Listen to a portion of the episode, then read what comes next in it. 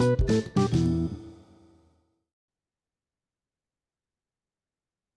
Maldoff went to McGill. Now he works near Capitol Hill. Gabe's a lawyer at Goodwin and a professor at Maine. He's now an expert in the privacy domain.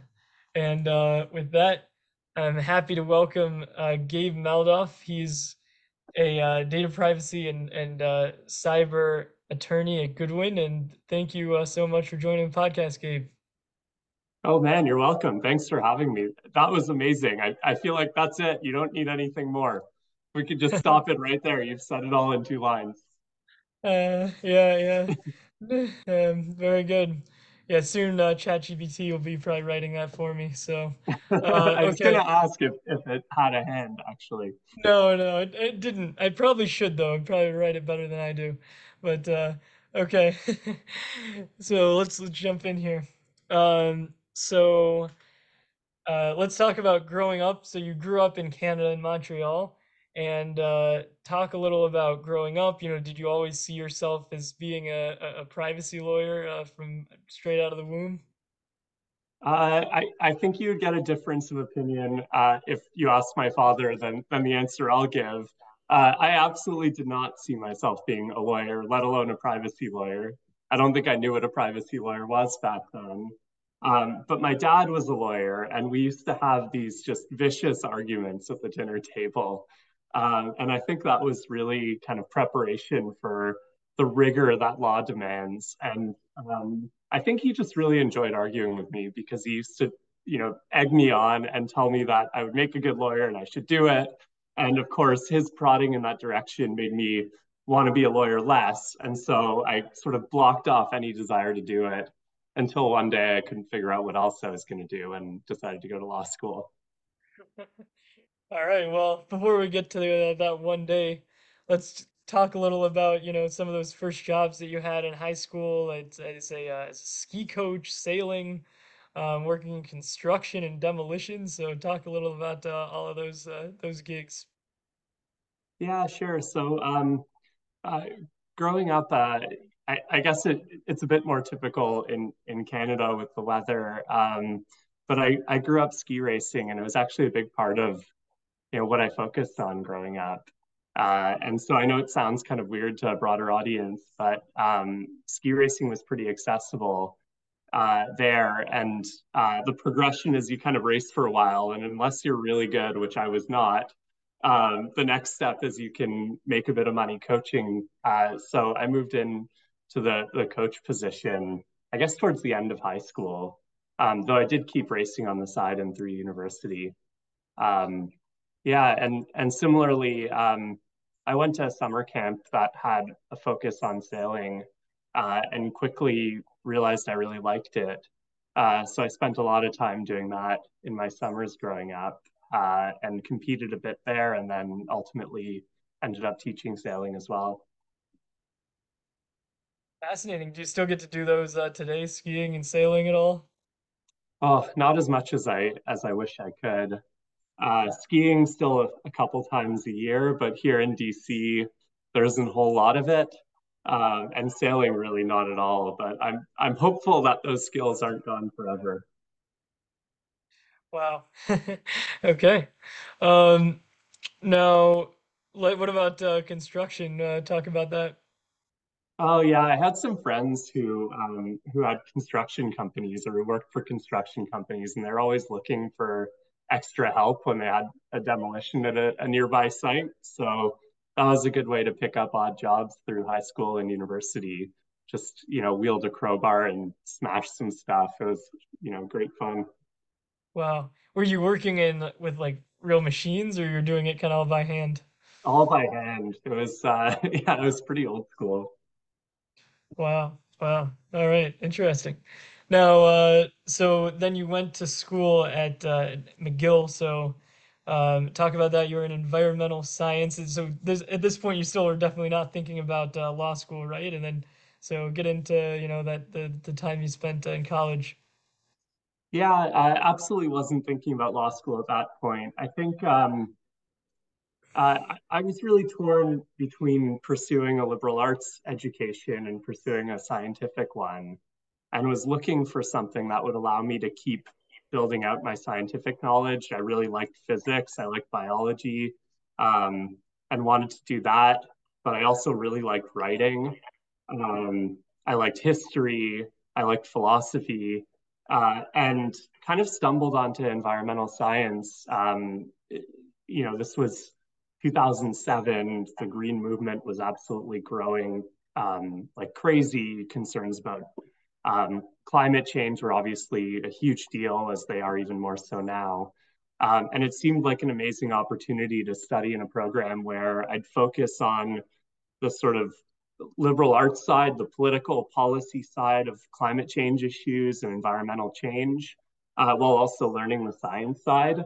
Uh, and I didn't have any clue what I would do with it afterwards, but I just loved the idea of being part of um, an important conversation, um, pursuing something that I felt would, you know, hopefully make the world a better place. Uh, and and also getting to expand my my own sort of skill set in scientific and you know policy domains. Wow. So let's get into a little bit of that uh, the, the policy work that you did. Did you actually end up going to uh, Tanzania? I did, yeah. So my first summer of university, um, I came across an opportunity to work with uh, an HIV/AIDS patient rights group in a really remote corner of Tanzania. Um, a really fascinating organization, actually. Um, they had been founded in, I guess, the the, the mid aughts um, when uh, a, a doctor from Doctors Without Borders had reached their village and um, after doing some testing realized that about 30 to 40 percent of the region um, was suffering with hiv um, and didn't know it. Um, and you know this was you know 2004 uh, knowledge of hiv aids was widespread. Testing across africa had been really widespread for over a decade almost two decades really. And there'd been a lot of aid dollar that had come in, dollars that had come in through um, international organizations and NGOs and churches. Um, and for some reason, that money wasn't reaching this little pocket.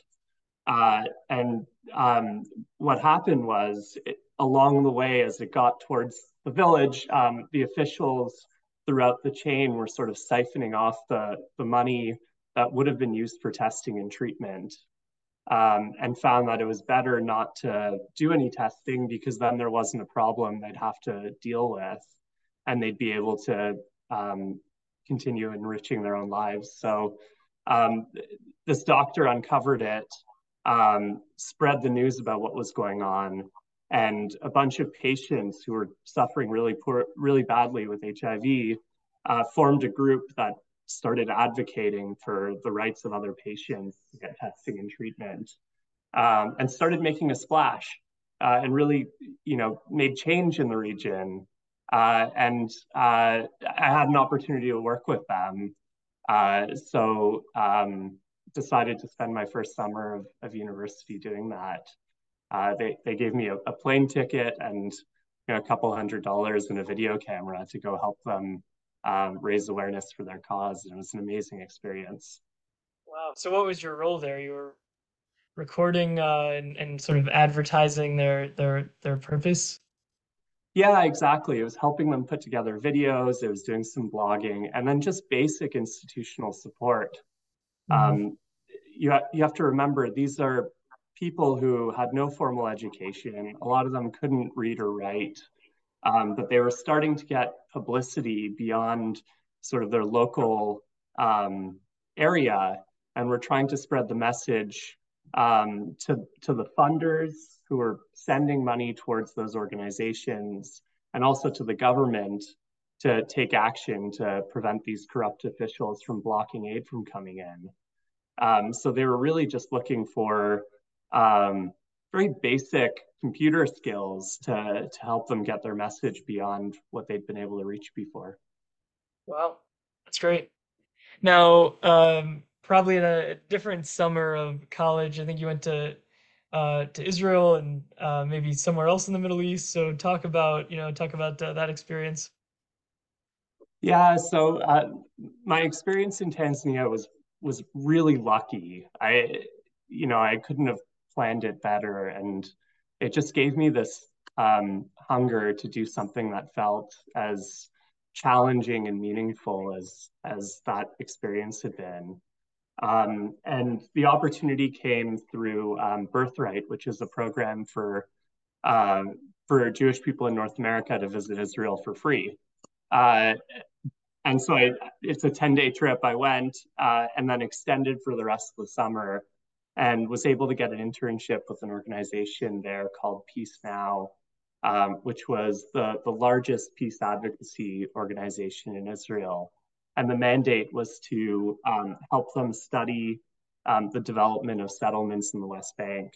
So, a really cool experience just um, traveling across the region, talking to people, trying to understand um, where construction was happening and how people felt about it. Um, uh, so also a really interesting experience. Fascinating. Wow. Um, so then did you go to law school straight after that? And I guess talk about uh, that decision. Yeah, so um, I didn't. I took a year after graduating undergrad uh, before I finally figured out that I that I wanted to go to law school. Um, at first, I was looking for jobs in the environmental sector um, and couldn't quite figure out uh, what to do. And what had resonated with me from my two summer experiences um, was just how um, important it was to have a voice and to understand um, the rules of the game. It seemed to me that um, law presented an opportunity to make change because by understanding the rules, you can um, you can advocate for those who who need the help, um, and you can also shape outcomes. Uh, so, you know, very slowly and reluctantly, um, I, I, came around to the idea that my father was indeed right, and I should pursue uh, a law degree. Uh, and so um, I applied. I, I, spent that year after um, undergrad, um, still working as a ski instructor, doing more construction. I also worked with a, a PR firm writing press releases, um, and then ultimately applied to law school. Wow. Um, so then let's talk about uh, you went to University of Maryland for law school. So I guess talk about the decision to uh, cross the border and you know how you um, you know how you ended up there. Yeah, I, I had it, it wasn't really planned. Um, I initially wanted to go to law school in Canada, uh, and was looking at schools there. But I thought that I wanted to to to be an environmental lawyer. I wanted to keep. Um, I really enjoyed my undergrad studies and was looking for a program in law that would allow me to keep that focus, um, where I'd look at things from a policy lens, but also, um, you know, get a solid legal education. Um, and found as I was looking that a number of US schools had great environmental law programs uh, that we just didn't have at the Canadian schools I was looking at. Uh, so I applied to a handful of US schools, not really thinking I would go, but just why not? Um, there, you know, there's a substantial cost difference between US law schools and Canadian ones, so that was a big factor. Um, but then ultimately got accepted at my top choices in the US um, and was offered scholarships that made them comparable to the Canadian options. Um, so uh, decided to give it a shot. Um, I, I, will say uh, I was a big fan of The Wire uh, in undergrad. I thought it was an amazing program. Uh, so uh, I had applied to University of Maryland partly because of its environmental program and partly because being in Baltimore, I thought it'd be really cool to see, uh, you know, if Baltimore really lives up to The Wire. Does it? uh, in some ways, yes. In some ways, no. I think I think The Wire gets a lot right. Um, there's a lot of kind of institutional dysfunction in, in Baltimore and embedded um, issues um, and crime and poverty. Um, I think the the Wire doesn't capture um, necessarily the progress the city has made, um, and you know how nice the city it is to live in actually mm-hmm. great great um, now let's get into some of the things that you did in law school so you were still thinking probably that you wanted to be an environmental lawyer at that point because you were working, you know, in the environmental crimes unit, and to talk about uh, some of those early experiences in law school. Yeah, absolutely. Um, so, you know, to make more explicit some of the threads that I think were um, in my head at the time, uh, you know, one thread was this environmental um, concern that I wanted to pursue. Um, another thread was um, international. I wanted the ability to um, to to work in different countries, to interact with different cultures, um, and for that to be um, a focus of my career. Um, and, and an, a, another thread was um, this intersection of policy and science and technology.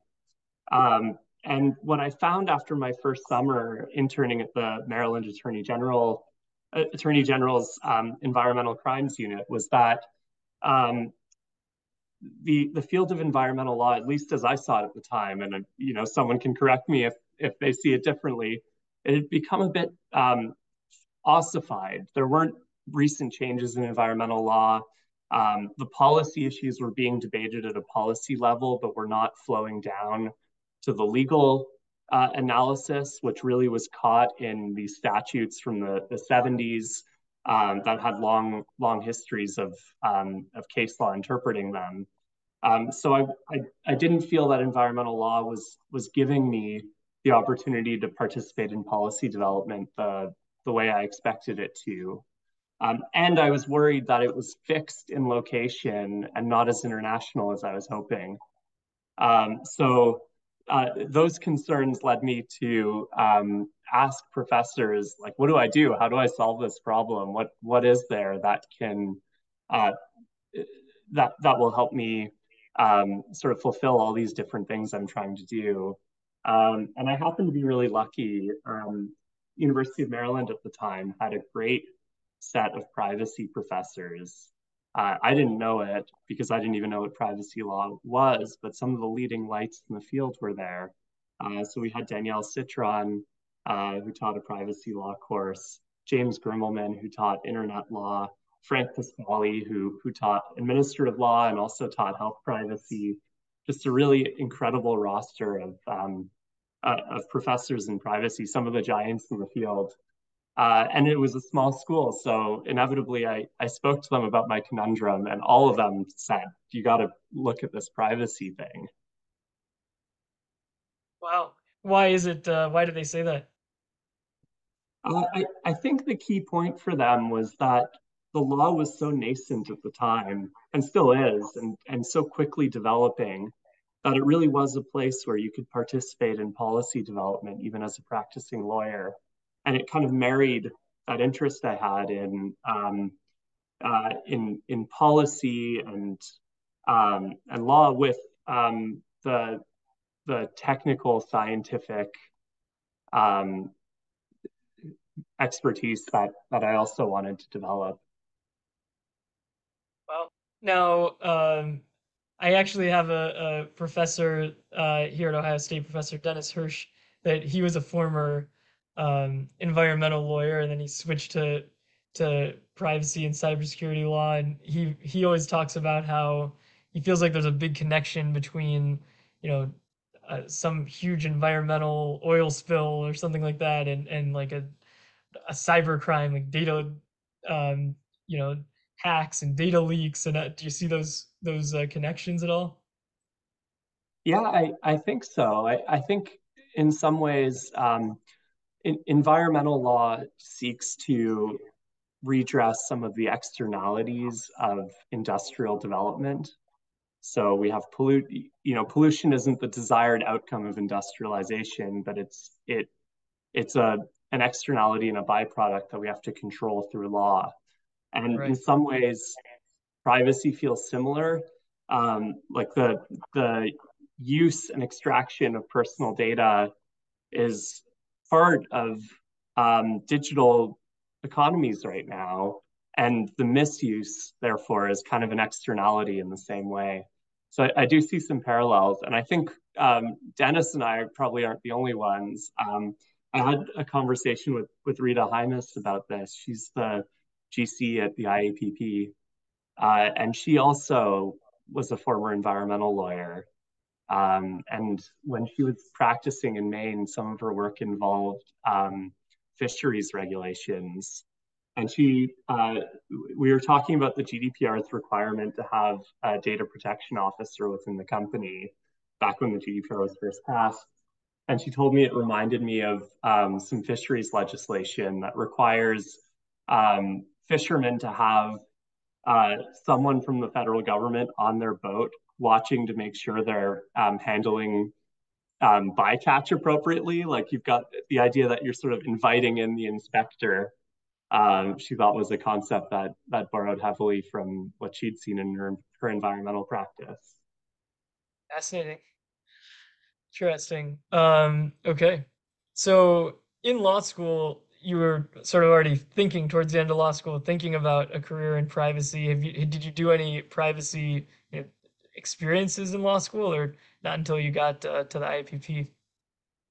Nothing at all. Um, I was, uh, you know, very slowly coming around to the idea of doing privacy. Uh, some of these professors had mentioned it. I, you know, valued their advice, um, but uh, I guess can be a bit thick-headed and hadn't quite appreciated how good their advice was. Uh, and in fact, Danielle Citron encouraged me to apply for a fellowship with um, the IAPP to do their Weston Fellowship. Uh, and I kind of looked at it and was like, okay, maybe I'll apply, maybe not. And she harassed me for weeks. She was like, you haven't submitted your application yet. Every time I saw her in the halls, she, she would ask if I submitted it and harass me until I finally did. Uh, and uh, I don't know why I was so, um, why I dragged my feet and why I was reluctant, but it, it ultimately was um, a, a, great thing. And I, I owe her so much for not just, you know, pointing me in the right direction, but also making sure that I followed through. Well, you know, talk about that a little bit more as far as like, you know, having a, a mentor or someone there that really pushes you to uh, what you can, you know, what, what you can become. Yeah, I, I think it's really important. Um, uh, I I really benefited from being at a small school in Maryland. Everyone knows each other. The professors are are kind of looking out for you and genuinely want to form relationships to help you and are great resources. Um, and throughout my career, I've I've really benefited, uh, not just from the mentors I had in law school, but ones I had later through my career. Um, eh, you know, um, I'm not sure if your audience is, you know, other students who are trying to figure out how to get in, but I, I think the lesson is to, um, in a sense, it's helpful to let people mentor you. Um, often there are people who want to serve as mentors, and um, as as a student or someone who's new in their career, it's easy to um, at times you can sort of shut yourself off because you don't have the answers and you don't want to expose your vulnerabilities.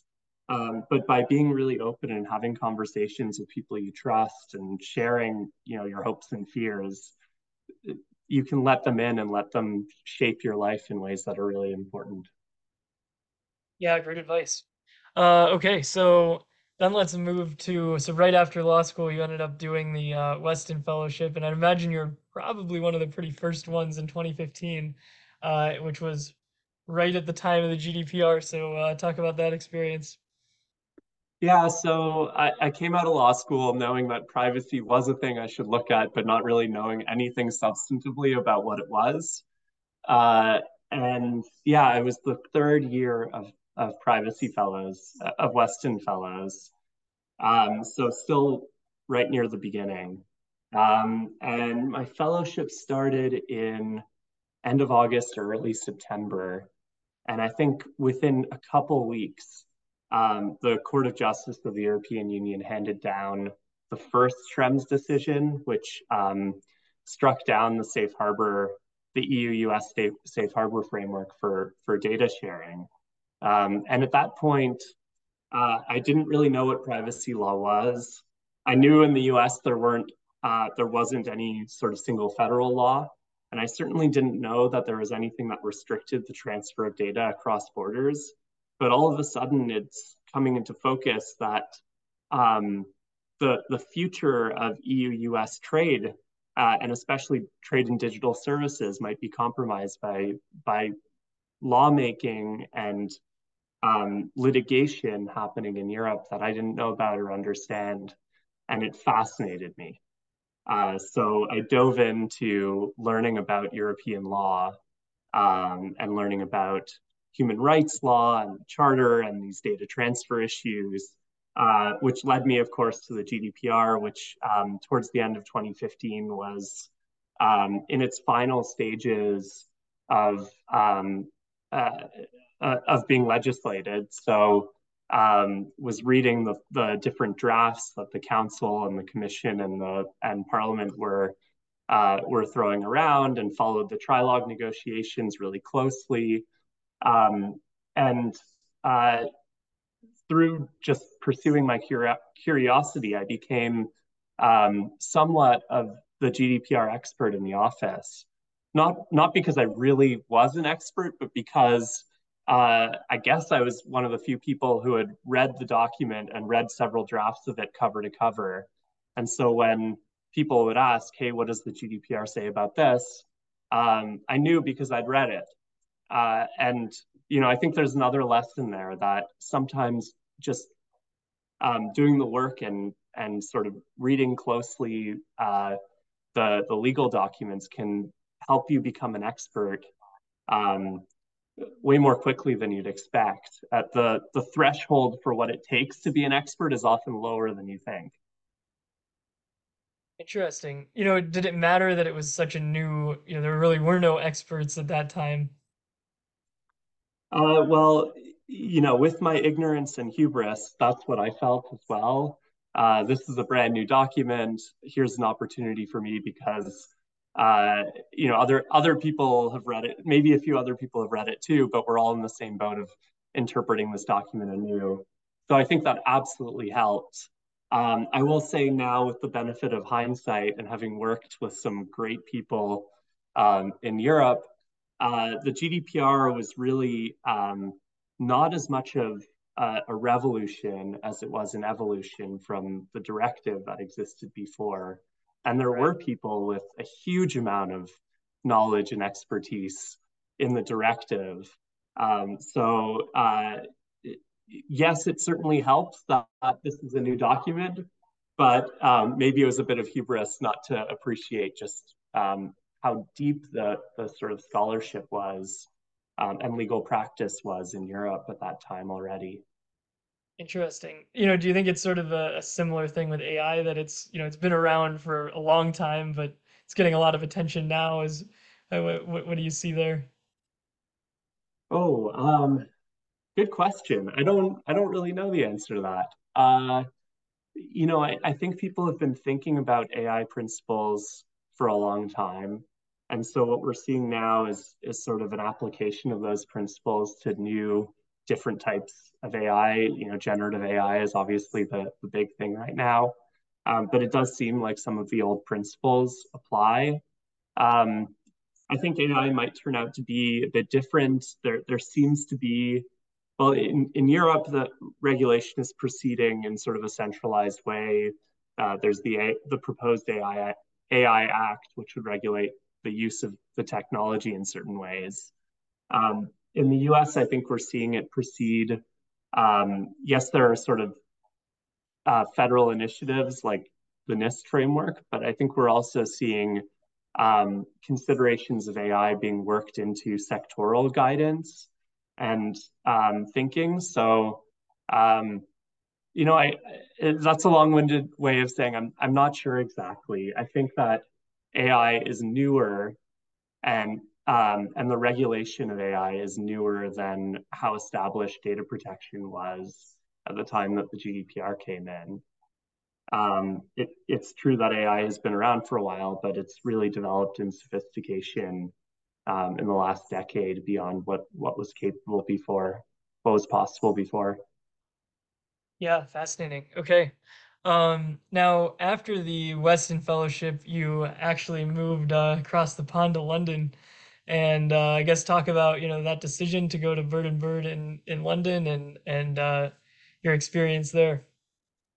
Yeah, so this was an outgrowth of just spending the year focused on European law. Um, Right.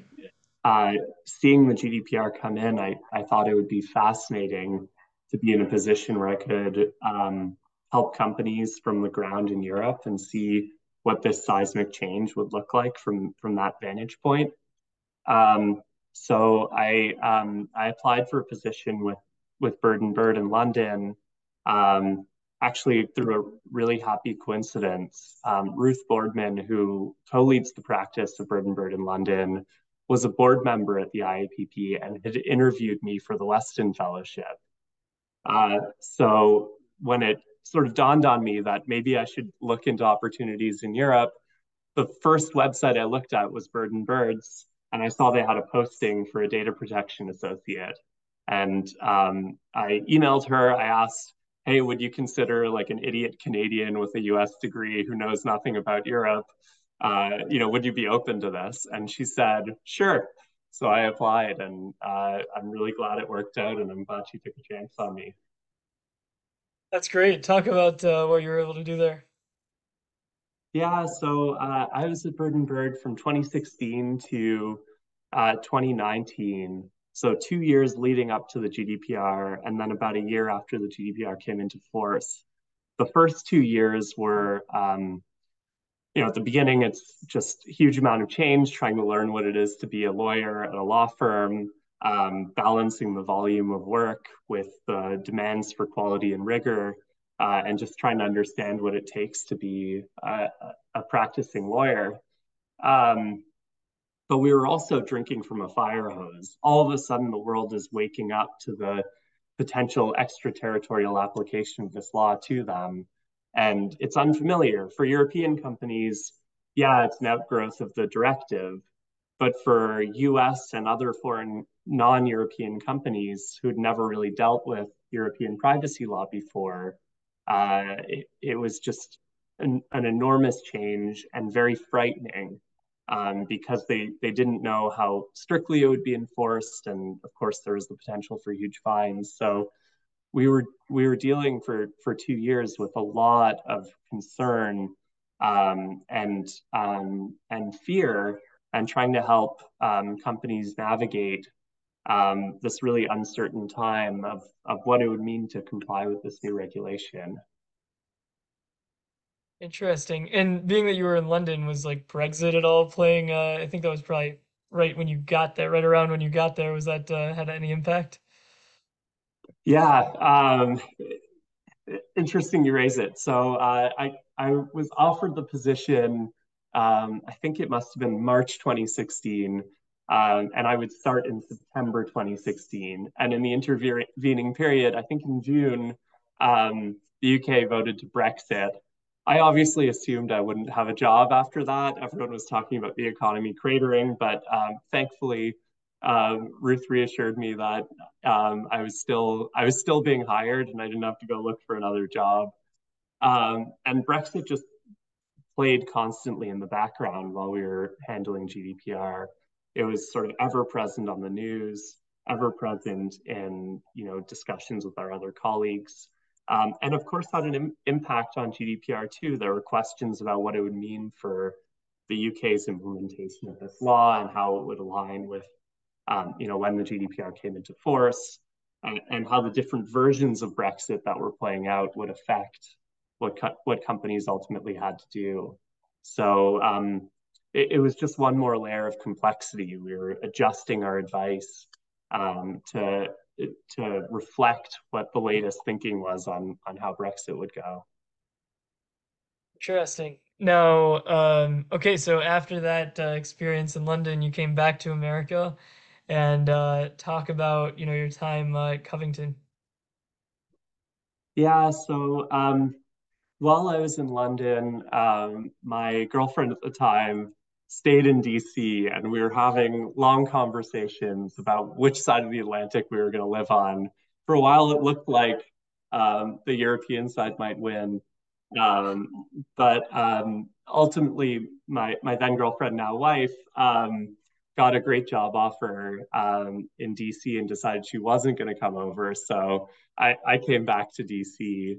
Um, it also happened to be good timing career wise. Um, California had passed the CCPA, and there was all this talk about potential federal legislation and a lot of interest in um, having a deep understanding of how the GDPR worked in Europe to inform some of that.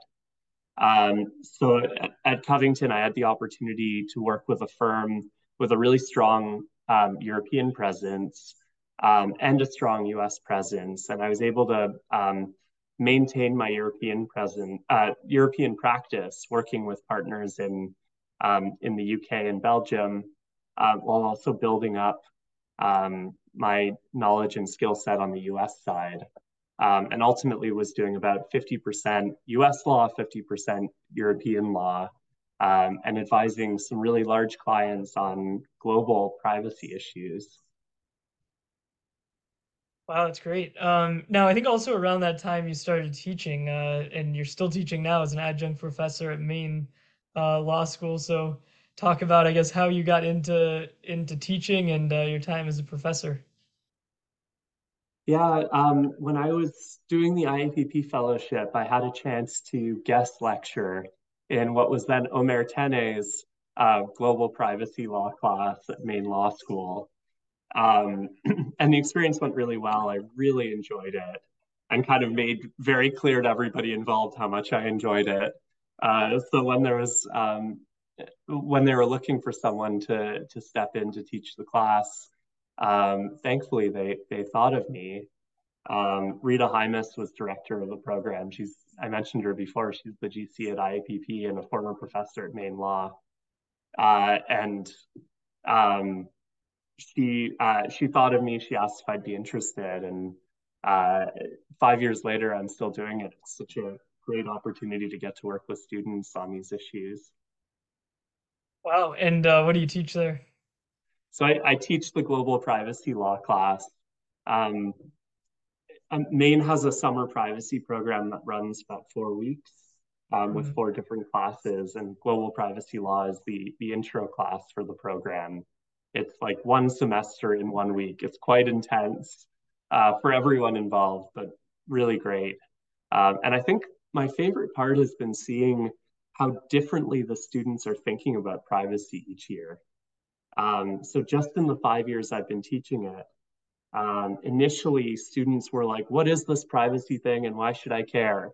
And we'd spend uh, probably half of the first day just trying to figure out what privacy is and why it matters to them as US students. Um, and now students come in completely armed and understanding how important privacy is um, and how um, established the area of law is. Um, so they come in with quite a lot of background knowledge, much more than they had back then, um, and much more appreciation for um, you know what we're talking about when we're talking about data privacy. Um, so so that's been remarkable for me. Wow. You know, given that they they come in with a background already, do you feel like there are some misconceptions that they have, or that you think like that you know they're coming in with a pretty accurate uh, background? Oh, good question. Uh, I I think there are misconceptions. Um, one of the prevailing misconceptions um, is that there's no law in the US. I think that uh, is something that, that we dispel through our class. Yes, there isn't a comprehensive US privacy law, and um, yes, the sectoral framework and the, the patchwork of state laws um, leaves significant gaps and may not be strong enough in some instances. Um, but it, it is enough to drive corporate behavior, or it does drive corporate behavior in ways that I think the students don't appreciate until they take the class. Um, and then I think also uh, another misconception that students have is um, around how privacy laws work. I, I, I think there's uh, a sense that it's more um, uh, subst- more more directional than it is. I, I think students don't appreciate how much of privacy law is focused on procedural issues um, like um, risk assessments and notices and choices, and less focused on specific um, rules of the road for different use cases. I think that's that's a big learning curve for a lot of students. Right. And you know, do you think that the students have it right there, or or is it good that it's a more procedural in practice? I, I think it's uh, I, I think their instincts are right. I think we're moving in the direction of regulating uses, and we have to do it thoughtfully. Um, but I think that um, there is a need for clear rules, um, and, and, I think a greater appreciation that procedural protections, and especially notice and choice, are not sufficient or up to the task. We're certainly seeing the FTC move in that direction. I think the GDPR moves beyond just notice and choice through a lot of the internal accountability measures. I think those are a good start, um, but I don't think this is the end point of where privacy laws will get to.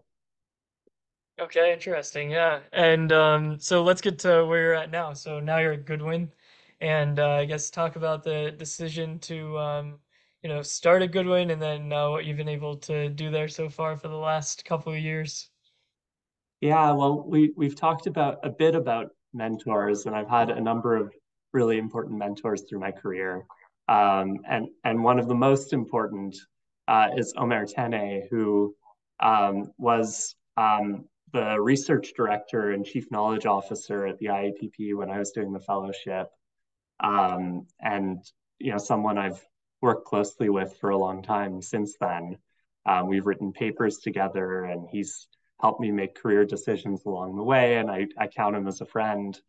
Um, he's also, um, for those who have met him, a very um, engaging and charismatic and interesting guy, uh, and uh, not the typical uh, sort of stern law firm figure. So when he uh, told me in um, 2021 that he was moving on from the IAPP and was joining Goodwin to help build a privacy team, um, I thought one, it'd be a great opportunity to work with him again. And I couldn't pass that up. And two, I had to see what it look what it would look like for a guy like that to be at a law firm. Um, and it hasn't disappointed. Um, we're you know very much in the process of building our practice. Goodwin has um, a, a, really great platform. We uh, serve a lot of small and mid-sized technology and life sciences companies that have really huge and global privacy issues, um, but are at the stage now where they're just building their privacy programs. Um, and so, you know, we're we're building up a team to help serve this client base, um, and it's just been really interesting. Um, working with companies that size, you get much more deeply ingrained with the business and help them make decisions that are not just legal in nature, but also uh, reflect their business realities. So it's been um, a big learning curve for me, a really awesome opportunity to work with a great team, and just really fun.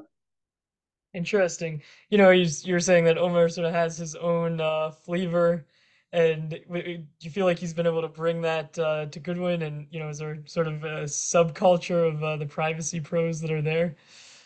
Oh yeah, absolutely. I think um, you know, I, I think our team is more laid back than most are in, in the big law world. Um, and that certainly comes from the top. Yeah, fascinating. Um, okay, so let's talk about uh, you know looking looking ahead. Um, talk a little bit about you know what you see uh, in the years ahead, and I guess what areas you know um, personally and and just in general the the privacy landscape uh, what do, what do you see uh, ahead uh, well this question terrifies me because last time i was on a podcast and was asked to give predictions for the future i was wildly wrong. I think i said that i thought data transfers would not be a big deal this year. And what was it two weeks ago that meta got fined 1.2 um, billion euros? So um, you know, I, I, probably am not qualified to to make uh, predictions about the future. Um, I, am also not very good at deciding what I want in life. Um, so, uh, you know, I'll do my best here. I think personally, what I'm, you know, what I'm excited about and looking for in my career is to continue um, to have opportunities to learn, to develop my own subject matter expertise, um, but also to have opportunities to teach others, whether you know within our own team um, or through um, law school, um, and also to get to write um, about um, developments and about policy and just help advance the tech policy conversation. What are the big issues?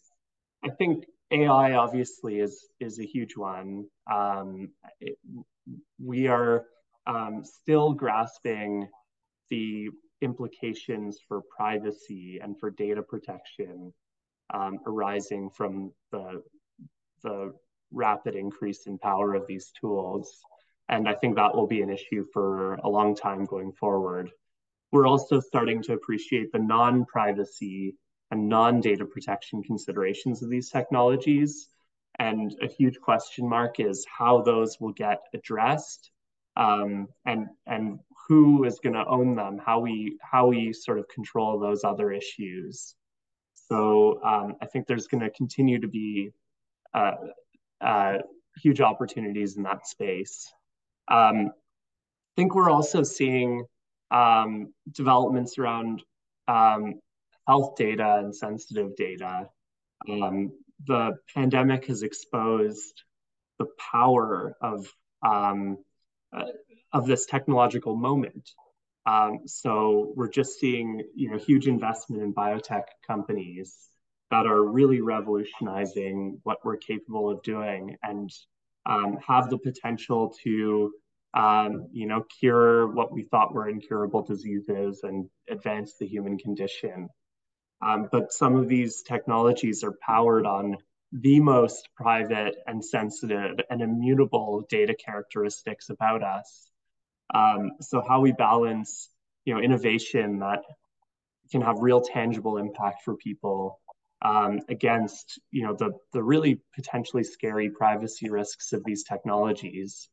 Um, all of this, by the way, happening in a context where um, patients have um, often have very little power vis-a-vis um, these practices because you're you're desperate. You you are looking for cures and solutions.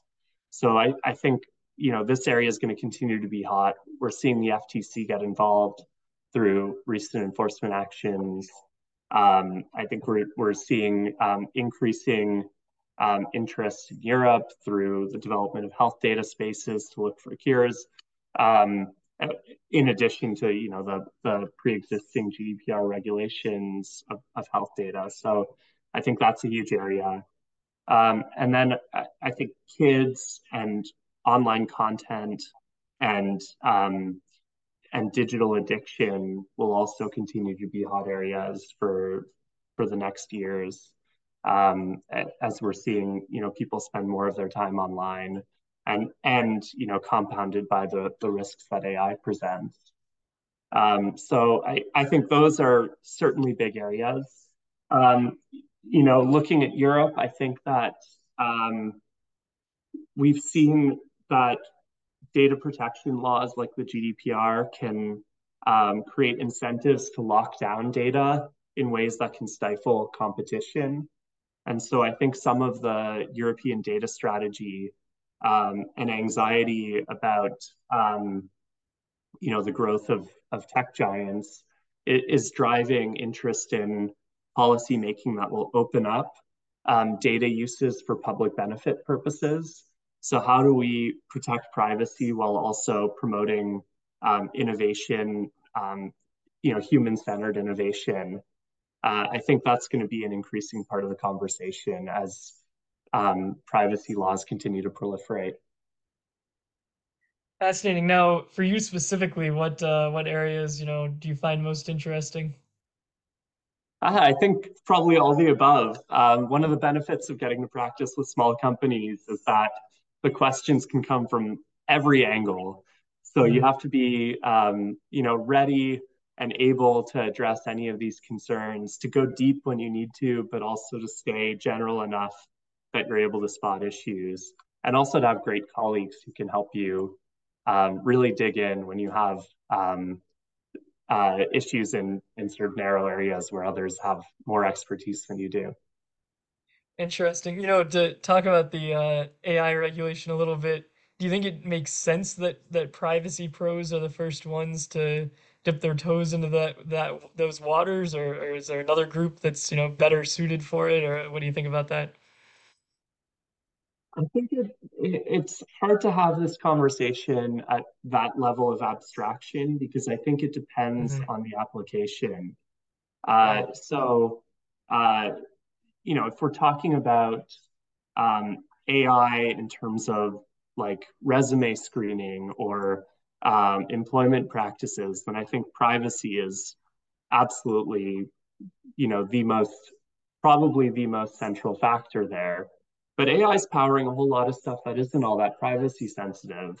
Uh, if we, you know, shift to the automotive sector or mobility, um, you know, AI is going to power self-driving cars. And there, I think the dominant concern is making sure that cars don't crash and that people are safe. And I think privacy doesn't really factor in at the same level. It's it's not the major concern. So um, I, I think privacy will remain a core component of how we think about AI. And certainly, I think some of the frameworks we use for privacy regulation are applicable to AI. Um, but whether privacy pros are best placed to, to manage these risks, I think will absolutely depend on what sector you're talking about. Yeah, very uh yeah, nice nuanced answer there. So, um okay, my last question for you is what are some of the uh steps and people and, you know, interactions, experiences, you know, uh pieces of advice? What what are things that, you know, you feel like have really propelled you uh to get to where you are today? Oh, um, so uh, certainly relying on good mentors. You know, seek out people who are kind and want to make time for you, and you know, don't abuse their time, but um, don't be afraid to ask them for advice and to engage with them, um, because a lot of people do want to serve as mentors and have lots to give, um, and uh, won't be able to do so if you're too shy to ask for it. So don't be afraid to ask for help and advice. Um, you know, I, I think the other thing that I, I've, I've been really lucky to have is um, the chance to develop subject matter expertise at various points in my career. So um, if you're just starting out, um, learning about something and following your curiosity and going deep on really anything that you find interesting, you'll find that um, the ability to do that analysis will be transferable. And people are looking for those who are able to really understand what it is they're they're working on. Um, so for me, um, that was going deep on GDPR when it when it first came out. I think now GDPR is so broad, you probably want to pick something narrower, but um, you know, find find things that interest you and learn everything you can about it. Um, that will show through your writing, it'll show through your conversations, and people really value it. Yeah, great advice. Okay, and with that, uh, I'll read the rhyme and then we'll sign off here. So, Gabe Maldoff went to McGill. Now he works near Capitol Hill. Gabe is a lawyer at Goodwin and a professor at Maine. He's now an expert in the privacy domain. And uh, thank you so much, Gabe, for joining the podcast. Absolutely. Thanks, Noah. I appreciate it.